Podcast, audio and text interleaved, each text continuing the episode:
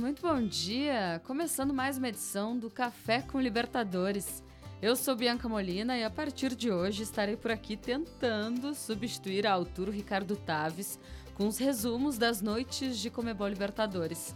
Nesta terça tivemos seis jogos, envolvendo os grupos A, C e H.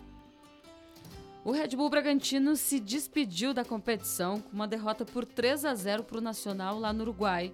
O Braga até chegou na rodada como vice-líder do grupo, mas com esse resultado, somado à goleada do Vélez para cima do Estudiantes, o time de Bragança Paulista acabou ficando com a lanterna e, sendo assim, eliminado da primeira Comebol Libertadores da história do clube.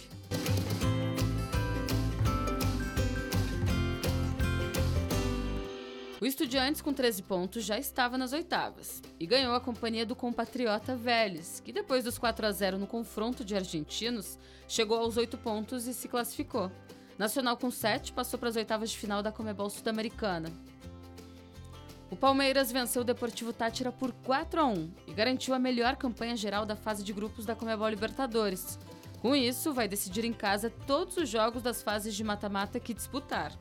Gustavo Scarpa, aos 14 minutos do primeiro tempo, foi o responsável por abrir o placar e também por marcar um gol histórico para o time, que passou, naquele momento, a ter o melhor ataque entre todas as edições de Libertadores em fases de grupo de forma isolada. Tudo que, que a gente faz, né, o refle é, todo, todo mérito, às vezes, de conquistas individuais tem o dedo do coletivo, né, e ninguém faz nada sozinho. O Palmeiras superou o River Plate de 2020, que naquela oportunidade fez 21 gols na fase de grupos. E agora a equipe Alviverde é a recordista absoluta, com 25 bolas na rede.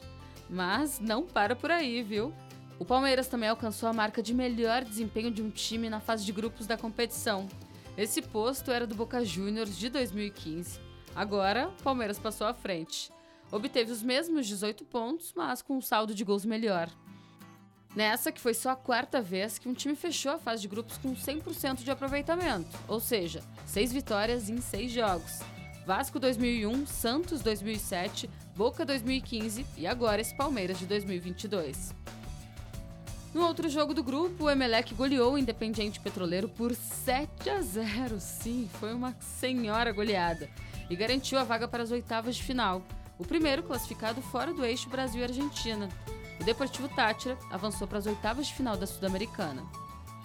Aí, para fechar a noite de Libertadores, o Flamengo já classificado venceu no Maracanã, 2 a 1 para cima do Sporting Cristal. Isla e Pedro marcaram para os donos da casa. O Gonzalez descontou para os visitantes.